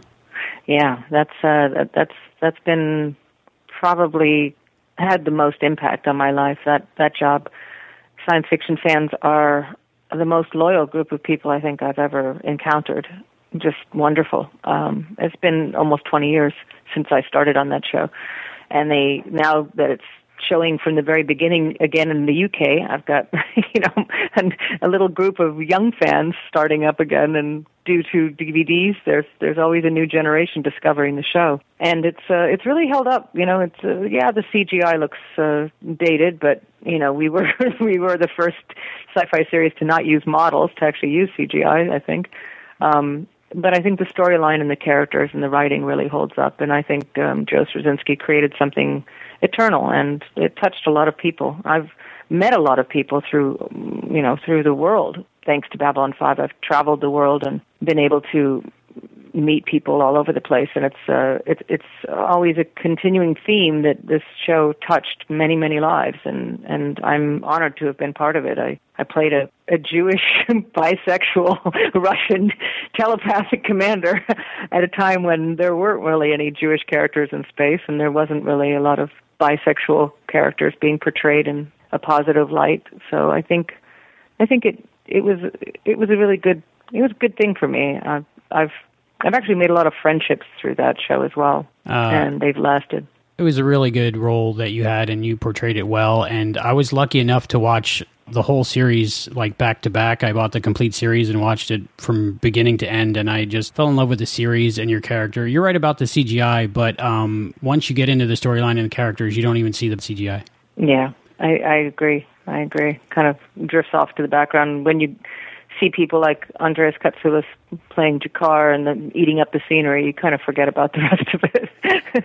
I loved reading all about Babylon 5 in your book, but as I got into your book, I realized you were in so many more things that I had seen than I hadn't realized. Yeah, I, I seem to have one of those one of those faces as well. That it's funny because even today, as in an Office Depot, and somebody stopped me and said, "I know you. You're famous. Uh, you're in Desperate Housewives." And I thought, "No, not in Desperate Housewives." But I said, "No, but I've I've been in a lot of stuff, you know." But it's always it's always that they they, they recognize me, but they can't really pinpoint what it is. So uh, it's it is because I've done a, a lot of stuff, about 50 films and hundreds of hours of television, and um, in a in a broad range of characters. So I think it's uh, it's you know it's easy to forget that I was in a lot of stuff. Could you tell us uh, the reason why you wrote Babylon Confidential? I wrote uh, Babylon Confidential mainly because I really wanted to help people. I wanted to share my experience uh, dealing with alcohol abuse, and I I found something that worked for me after trying just about every traditional treatment that was available out there. Nothing worked for me, and I continued to binge drink for about five years, and it really affected my happiness and my health and my life. And I wanted to put an end to it. So when I found the Sinclair method in 2009, I called the author of The Cure for Alcoholism, Dr. Roy Eskapa, and I asked him what I could do for him because he is, thanks to his book based on Dr. David Sinclair's work, uh, it essentially saved my life. And he said to me, well, you have a modicum of celebrity, so write a book. so I did. Um, and that was really the impetus for writing the book. I, I knew that it was cheeky of me to, and presumptuous of me to write a memoir at uh, what 45 years old or however I, old I was when I started it. Um, but I also knew that what the message that I had could potentially save lives. And here we are in 2013, and it has saved hundreds and hundreds and thousands of lives. Um, I myself personally have over a hundred people on the Sinclair method that I've put on it and uh, helped them through the process and the treatment, and I have a hundred percent success rate. In addition to that, I started a nonprofit organization called the C3 Foundation, which is www.c3foundation.org, and that um, is a place where people can get information for doctors and for their family and friends and loved ones. Anybody who's affected by alcoholism can go there for as much information as they need so that they can either start the Sinclair method or approach their doctor or their therapist or psychiatrist. I want to eventually make naltrexone easier to get for people. I would like, in a perfect world, to have clinics, much, much like methadone clinics, available for alcoholics and their families to just get naltrexone and go on this treatment because it is the most successful long-term treatment for alcoholism in the world. It has an 80% success rate. And if you compare that to rehab or AA or moderation or any of these other methods, um, they have 90, 95% relapse rate and maybe a 5 to 10% success rate. So to me, this, this, this problem of alcoholism, which is costing America alone billions of dollars every year, it's also costing about 80,000 lives, not to mention the trickle down effect of families being destroyed and lost days of work and accidents and medical bills. I mean, it's, it's, uh, it's just, it's ridiculous. It's one of the most costly diseases in the world right now. And in America, it's in the top three. And there is an easy, simple, effective, FDA approved pill. You know, it's inexpensive and safe with very little side effects.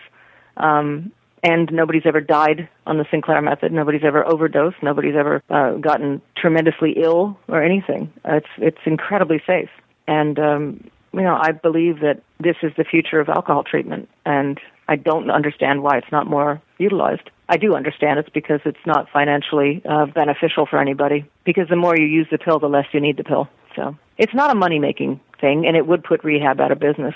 So, uh, and that's a multi-billion dollar business that doesn't work. So it's it's a it's a big struggle right now to fight up against those businesses, but I intend to do so. In fact, I'm going to be on Larry King on November 14th talking about the Sinclair method, and this well, currently I'm making a documentary about it, and I'm hoping that will reach more people. So that's really my goal right now. And once again, getting back to why I wrote the book, I wrote the book to help people that's my joy now is to help people with the same thing I went through. It's an amazing book, and I think it will help a lot more people as time goes on as well. I've never heard of the Sinclair method before the book, but it seems like everybody should know about it that's struggling with alcoholism. I couldn't agree with you more, and I was shocked that when I went to rehab, nobody mentioned it to me. And I was shocked when I went to hypnotherapy and detox and all these places that nobody ever told me about the Sinclair method until I realized that the reason why they don't talk about it is because they don't want to lose their jobs. I mean, uh, you know, thirty thousand to sixty thousand dollars for rehab, uh, three to five thousand dollars to medically detox. You don't need any of that with the Sinclair method. You can. I tell everyone it's true. I, I got cured for less than fifty bucks. I bought a used copy of Dr. Eskapa's book, The Cure for Alcoholism, on Amazon, and I bought uh, 30 pills online. and, I, and and next thing you know, I had no interest in alcohol. My cravings were gone. My compulsiveness about it was gone. And now, four years later, I maybe drink four times a year, six times a year. You know, holidays or my birthday, I'll have a couple of drinks and that's it. I just take a pill and have a couple of drinks. Most of the time I'm sober. And 40 something percent of the people on the Sinclair method go completely abstinent. It's, um, it's really, it's miraculous. And, uh, you know, when you get a phone call or email or take a Skype session with somebody and they say, wow, I've never known my mother. I got this from a 16 year old girl. She called me and said, I, I've never known my mother my entire life because she was drinking. And now that she started the Sinclair method a few months ago, it's the first time this kid's ever known her mom sober and ever really gotten to talk to her mom and to know her, who her mother was. And when I hear things like that, it just breaks my heart. And I think of all the children out there who are dealing with alcoholic parents and all the spouses who are dealing with an alcoholic spouse and all the parents of children of alcoholics, how desperately frustrated they feel and how helpless they feel. And here is this simple solution. You take a pill, an hour later you have a drink. Within a few months, it causes pharmacological extinction, and you no longer are an alcoholic. I mean, I believe that people think it's too good to be true, and and you know, and I think a lot of people just don't understand the science behind it. I was lucky enough to be raised with a family of doctors and scientists, so the neurology, the neurological aspect of it is fascinating to me, and it makes sense. Extinction makes sense. It's been around forever. I mean, Pavlov, you know, look at that. I mean, it's it's it's just uh, it just makes sense. It makes a lot of sense, and uh, I have a few friends that I think would benefit from this book. Would it be appropriate to give them copies of this book? Absolutely, and um, let's even take it a step further. They can anybody, and I mean anybody, can reach me directly. I've made this, you know, I answer fifty to hundred emails a day. They can reach me at Claudia at BabylonConfidential.com. That comes directly to me, and I can help send them literature about the Sinclair method. They can also go to that website, which is the C3Foundation.org, and three is spelled out, by the way. They can go there and also get information. Um, giving them a copy of Babylon Confidential helps, or a copy of Roy Eskapa's The Cure for Alcoholism, that helps. You know, for people who can't afford it, I also have PDFs available. Uh, you know, and that's all I want to do now is help people. So certainly, if you have friends, send them to me. Um, I can, I can also help them if they can't get a prescription from their doctor. I can send them to the proper places online to purchase naltrexone, which a lot of people have to do because doctors are are ambivalent at best and hesitant sometimes about prescribing it because either a they're not educated about it, or B, they're not willing to do liver liver tests. Uh, C, they're they just don't want to I don't know. It's weird. I mean, it's such an innocuous, declassified prescription. In some countries, sell it over the counter. So, and you could more easily overdose on aspirin. Seriously, that it just it boggles my mind when doctors refuse to prescribe it because, quite frankly, it's a it's a drug that can save your life. So, and you know, they'll give you OxyContin or Valium, but they won't give you a, an opiate blocker. I mean, it's it's it's just it's just staggering to me. I mean, there's things that you can buy over the counter that are far more dangerous than naltrexone or nalmefene. Well, like you said, there's no money in it, and there's no money Mm-hmm. in uh, curing something, only treating it. Well, that's just it. Is that like I said, the more you take the pill, the less you need the pill. So, so you know, once you reach a point in your extinction where you're abstinent, you no longer need to take naltrexone or nalmefene. So you stop taking it. So now the pharmaceutical and you know going to stop making money off that particular client. But I I spoke to a company today, and it was very refreshing. When I told them the reality of the situation, I said, you know, if we, yes, potentially you'll have a client for life because some people will continue to drink within safe levels and they will be the ones that will continue to take naltrexone for the rest of their life. And he said, well, we're actually a pharmaceutical company that cares about people getting better, so that doesn't matter to us. So that that was the first time I've ever heard that. Um, because when I called a rehab place uh, last year and I said, why don't you use the Sinclair method?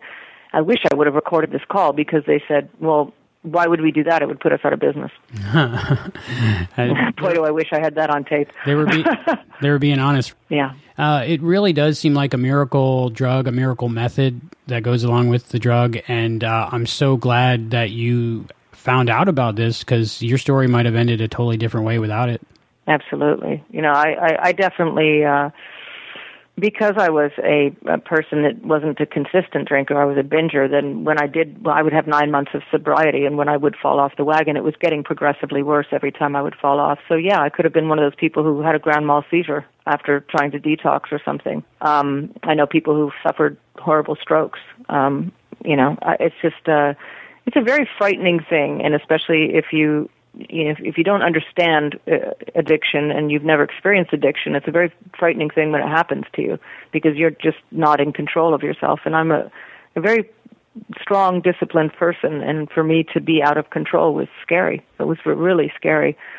And the nice thing about the Sinclair method is it changes your brain back to the pre alcoholic state. So you're no longer thinking about alcohol, which a lot of times when I was sober, just from pure white knuckling it, I was obsessed with alcohol because I couldn't drink. So I was obsessed with the fact that I had to be sober. And with the Sinclair method, that goes away because it, it literally extinguishes the thought of alcohol or the compulsion. All of that is gone.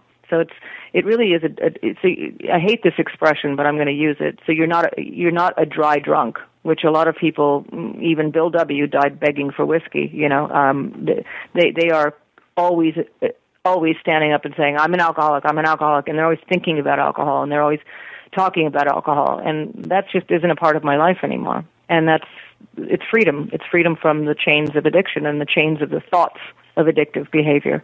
So that's that's the beautiful part. I I wanted to be back to the person who I was before the addiction crept in, and that's exactly where I am today. And that's what makes this such a beautiful treatment. It doesn't just make you stop drinking; it makes you stop thinking about alcohol as well. It makes for a great ending to the book as well because the whole time I was really worried for you, even though I knew you had written it, so you were okay. But I just wanted a good ending. Even for people that aren't suffering from addiction, your life was amazing. I mean, going to New York as a teenager and going on a date with Billy Idol.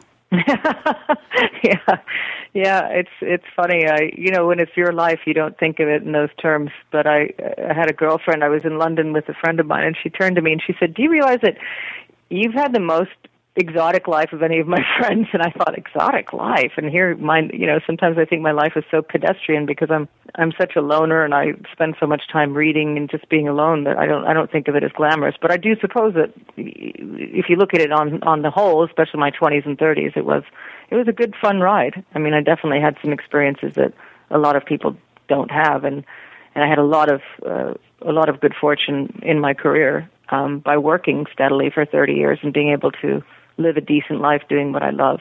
So I have been very, very blessed, and I, I, I understand that, and that's why I'm, I'm fully willing and desire to give back right now, and that's what I'm doing in everything that I do now, making the documentary, spending time with, talking to alcoholics and their families all day, every day. Um, that's that's really my way of of giving back because I've been very, very blessed. My life has been good, despite that hiccup of having an alcohol addiction. I've had a very good life, and I have a, a great family and friends around me. So I've got a good support system, and a lot of people don't.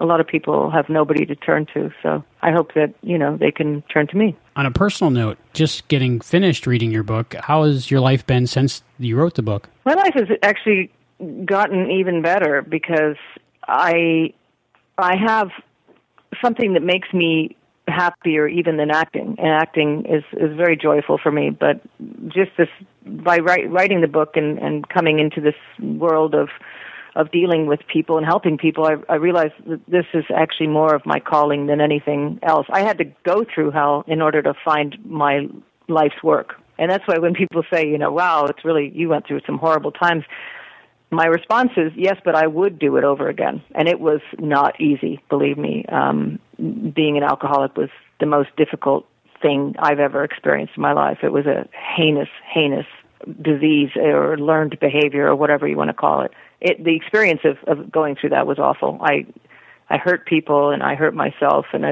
and it, it was just awful. But like I said, I would do it again to be where I am right now because it's made me stronger. It's it's solidified the relationships that were important in my life. I know exactly what I want and what I will and will not put up with, and I love helping people. So I'm in a really really healthy relationship right now. I have a wonderful man in my life. I'm doing what I love to do. And I have great relationships with my family and friends because it's not clouded with addiction or uh, the histrionic behavior that goes along with being an addict. So my life is the best it's ever been right now. It really is. That makes me happy. Thank you. Um, very sweet of you. Thank you for all the entertainment you've given us over the years, and uh, can't wait to see more of it in the future. Uh, another quantum leap question, maybe just to end this conversation a little bit. Uh, Mm-hmm. Scott Bakula, is he a good kisser? you know, it's funny. Um, I, I, there's only one person I really remember kissing in my entire 30 year career, and I remember it because it was so mind blowingly good. And and uh, people always laugh when I say who it was, but because of his big mustache. But it was Sam Elliott. Uh-huh. And that's the only person I, I really remember kissing. Uh, I don't remember kissing Scott. I was probably nervous and I was married at the time, so I was probably really super self conscious and I'm sure he was married and you know, those things are usually awkward at best. Um but uh I did see him jogging um around Lake Hollywood a couple years ago and it is he's a very handsome man. and he still is. I would agree. I have a little man crush on him myself. I don't blame you. Scott Bakula is not only nice, but he's uh, he's a stud. He's a, got a he he was shirtless. I have to say, I was impressed. Uh, yeah, but he's lovely. But I do not remember that kiss. I should lie and probably say it was wonderful, but I I don't remember it. People can get the book at babylonconfidential.com, right? They can get uh, they can get a signed copy, and uh, that money goes towards uh, finishing up my documentary at babylonconfidential.com, or they can um, they can buy it online. Uh, yeah, Amazon or any of those other um, online book stores. They can purchase it there. Thank you so much for joining us today. It was a pleasure talking with you. Thank you very much, and have your friends contact me. Okay, will do. Uh, thank you so much, uh, Miss Christian. Thank you. You have a wonderful night. You too. Bye. Okay, bye.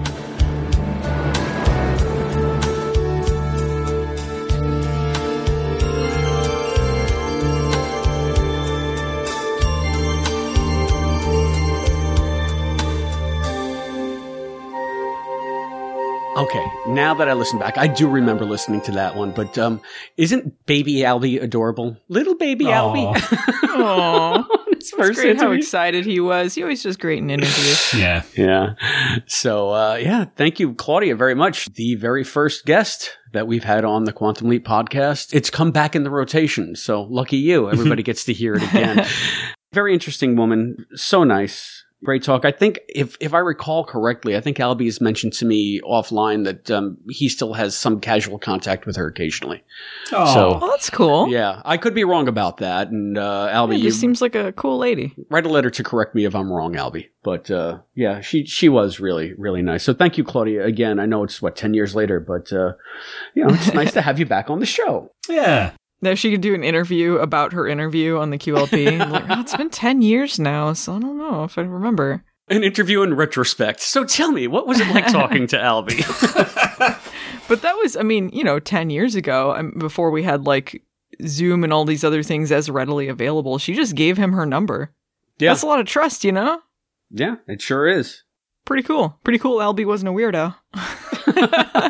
I mean, not to her. Not to her, anyway. so good job, everyone. And uh, you know who else is doing a good job? Our new patron, Stuart Williams. That's who's doing a good job. Yay! Thank you, Stuart. Thank you, Stuart. Thanks. Stuart has joined us at the $5 Leaper level, which means that he has access now to all of the bonus content that's available over on the Patreon site. And he will also be getting a Quantum Leap Book Club bookmark, which is coming just in time because I think we have Pulitzer coming up on our next show. So we'll be going back to the books and the comic books and everything too over the next several weeks. So thank you, Stuart, so much for joining us at that $5 Leaper level. An- another one from across the pond. I, I say $5, but it's five pounds. Five pounds. Yes. Yeah, Matt, Matt made sure to type the pound sign and not the dollar sign. So It's very easy on my keyboard to type the pound sign. It's, it's right there. it never even occurred to me. to be fair, it's not because I use an American keyboard here, but I touch type, so I know exactly where the pound sign should be. Gotcha. So, see, pound signs, nightingales. This is one hell of an episode. Who knew we would be talking about any of this stuff? So, but yeah, thank you, Stuart, so much. And for those of you who have been waiting for some new Patreon content to drop, you are probably um, happy uh, now that you've seen that my oh boy interview with Craig Riedler has gone live finally, and um, we also have another Leaps Elsewhere to come uh, in a couple of weeks. Uh, so take a listen for that as well. And wow, now that Allison's back, we have to gear up, do a little bit more of the bonus content. I can't wait to talk about the next stuff starring Scott or starring Dean or whatever it is we do. We haven't done a fansion forever. It's crazy. So Yeah. looking forward cool to to that. get back into those. Yeah, yeah, for sure. So plenty of great stuff to come while uh, the new series is on hiatus. It's like we never left. But um, this is usually the part where I do feedback, but I've been so busy that I don't even know if we have any feedback. So hey, I don't think we do. Oh, okay. so I've not seen any in our inbox recently.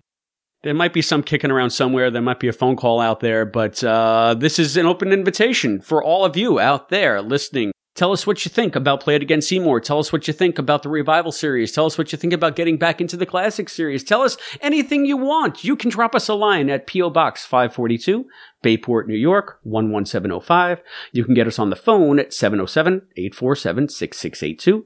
You can email us at quantumleappodcast at gmail.com. You can follow us on Facebook at facebook.com slash quantumleappodcast and Instagram at quantumleappodcast. You can also find us on Twitter at quantumleappod. And you can always go over to the YouTube channel and see us there at youtube.com slash the quantum leap podcast and support us on Patreon, just like Stuart Williams at patreon.com slash quantum leap podcast. Just remember, we may use your response in an upcoming episode of the quantum leap podcast. And, uh, upcoming episodes. Matt, what's going on with YouTube now that the series is on hiatus for the season? I I know that we've gotten so many interviews from the guest stars, but you're still busy with other interviews, right? That are going to be on YouTube. Like, what's what's going on there? Yeah, I, I think um, I, I just got so excited uh, booking in all those interviews over the last few months. I couldn't stop. Uh, so I'm now spending the next few months trying to track down people that were involved in the novels and the comics. Uh, I had a wonderful chat with Julie Barrett uh, a few weeks back, who wrote the Quantum Leap A to Z. Nice. Yeah, she was she was super lovely. Yeah, I've met Julie. She's great. She's great. Yeah, and obviously, yeah, she she was um, she had a lot of cool memories of fandom in the nineties, and and yeah, talked talked a lot about geeky research, which touched my heart. Um, the YouTube channel this week should have, uh, once I've edited it, a short interview with Bill Spangler, who is a, a comic book writer. He he did a bunch of stuff in the eighties and nineties, um, not just Quantum Leap, but he did write one issue of the Quantum Leap comic book, and I had a, a nice chat with him. Nice. Uh, which issue did he write? Uh, Getaway, the the one that was out around about the same time as Killin' Time and had almost the same plotline. Oh, yeah, that was an interesting one. Which he had he had quite a sense of humor about. That's great. I've not read any of the comics Yeah, yet. that's I've really been- cool. Yeah, I've been waiting to save them for the show. So, and I just found the entire run at a comic book shop a few weeks ago. So now I have awesome. I got them all, baby. So very happy. And a couple of days back, I also had a chat with Christina Mavroudis, uh, who was big in fandom in the the eighties and nineties. uh, just about her memories. It was going to be a, a, quick chat, mainly about one of the comics that she was uh, going to write before Innovation shut down, and we ended up chatting for an hour. Uh, I, it might take a little while to pull everything together because there's just so much stuff there. But for those of us like like me that just wasn't wasn't heavily into fandom back then, it, it, was it was fascinating. Loads of cool stuff came up. So that might be a couple more weeks before that drops, but that'll definitely be on the YouTube channel soon enough. Cool. Well, that's fantastic. You've been a busy bee, huh? Yeah, there's, there's, a few more booked in as well, but I don't want to say names just in case they don't come off and uh, just end up having to explain why not. Uh, but I mean, it's again, it's people to do with the novels and the comics. Um, wow. But loads of people are interested in talking. That's really really cool. Yeah, that's great. I'm glad to hear it. And um, another thing that's going on over at the YouTube channel, Albie has clued me in uh, what his plans are for the after show. Again, since they're on hiatus, um, he now intends to pick up right where he left off, right where we took over. Um, he's going to be doing after shows starting with Runaway and mm. just wow yeah so um that's that was our first episode i'll be back at it. yep so yeah. um so it's going to be the usual dynamic over there with albie and hayden as the main hosts with revolving guest hosts as the weeks go on. So i don't know that he's going to have as vigorous a production schedule as he did because you know we, we, we can only do so much and we were killing ourselves, but, uh, knowing Albie, uh, he'll be getting them out fairly regularly and he seems to be really psyched about it. So yeah, he was texting me all about it and, um, I, I think it's going to be great because it'd be like a new episode of the podcast for me to listen to um, right where I left off, you know, when I was listening yes. to Albie and Heather. So yeah, weird, weird how that works out. Uh, I want to know what Albie thinks about Runaway because I've already sp- I've already spoken about it on the Quantum Leap podcast. I need to hear the creators the creators version of it. yeah. So so yeah, all that good stuff is going on at youtube.com slash the Quantum Leap podcast. And I had already alluded to it earlier, but uh, next show we're finally back to the books too. So not mm. just classic series, but novels. Uh, speaking of novelists, uh, Matt, uh, we are going to be discussing Pulitzer by Liz Storm. L. Elizabeth Storm, I believe, is uh, her her nom de plume, right? What does the L stand for? I don't know. You know, if I could ever find Liz's contact information again, I would call her and ask her and thank her. And yeah, I'll I'll talk about when I first met Liz on that show. But um, cool. Let's put it this way: I hold her in very high regard and um, she, yeah, she's she's a super person, and um, I can't wait to dive into to Pulitzer. I haven't read it since it came out, so I'd be very interested to see you know what I think of it now as opposed to the person I was back then. Because I was just mm. a stupid kid back then. Now I'm an old man, so it might resonate differently. I don't know, but we'll see. So yeah, uh, coming up next, Pulitzer by Liz Storm, and uh, it's it's kind of a long one, folks. So if you haven't read it or if you don't have it, I would um, get it and read it as quickly as you can and give yourself some time because I think it's among the longest of the Quantum Leap novels. Yes. Yeah, it's not Second the longest. longest, but it's one. Yeah. Uh, it's regarded as one of the best ones. So yes. if you guys haven't been reading the novels, this might be one to pick up. Yeah. Yeah. A very, sure. very Al heavy novel, by the way. So for all of you alcoholics out there, uh, you'd be doing yourself a disservice if you don't read Pulitzer. So yeah, I am excited. Uh, and uh, as soon as you get Liz Storm, Matt, you let me know. Liz, if you're out, if you're out there listening, we've been trying to reach you. We can't find any contact information, and uh, you know, we, we don't want to be crazy stalkers or anything. But I'm sure the fans would love to hear about your experience writing Pulitzer and Angels Unaware. Um, one of the few novelists in in the Quantum Leap range that was able to do two books. So um, it's it it would be wonderful, Liz, if you're listening. This is a direct appeal from me to you. Please give us a shout here. Uh, I gave you the contact information earlier. I don't know that you listen. I pretend that you do listen and that you love us because um, it makes me feel good. But uh, yeah, um, we'd love to talk to you about Pulitzer and maybe have you on the episode when we review the book. So, okay, naked plea over. Um, I can't tell you, Allison, how great it's been to uh, be doing the show with you again. Welcome back. I've missed you so much. And uh, I'm sure that the listeners have as well. Thanks. I miss talking to you guys. Me too. It's so good to have the gang back. Do we normally read the back of the books on the when we're talking oh, about coming up next? You know what? I it, has been so long since we've done it. Yeah, I'm pretty sure we do. Yeah, I've got it ready.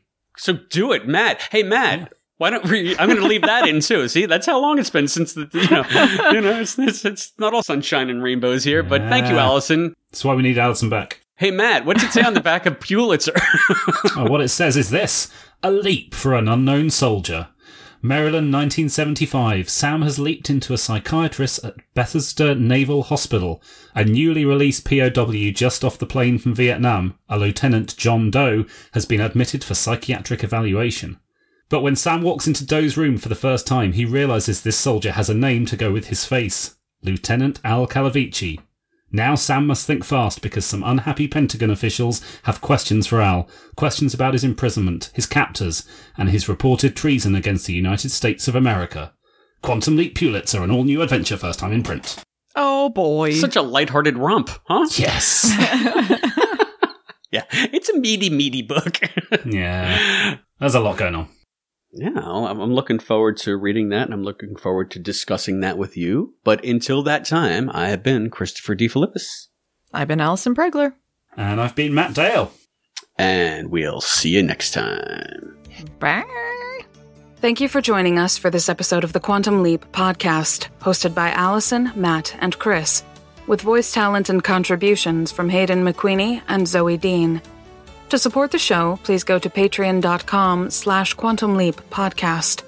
The executive producer of the Quantum Leap podcast is Albert Burge. Christopher DeFilippis and Hayden McQueenie are the co-executive producers. Special thanks to our producers, Harold Sullivan, Glenda Palma, Chris, aka Brackmang, Mike Covert, Jeff Kiska, Craig Riedler, Cosplay Dad, Charles Allen Gossard, and Morgan Felden.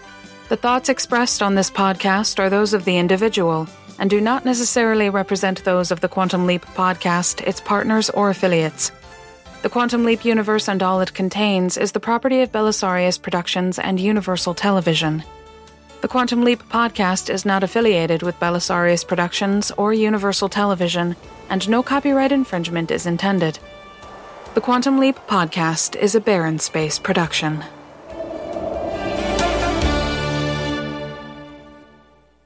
Smoking's cool, kids.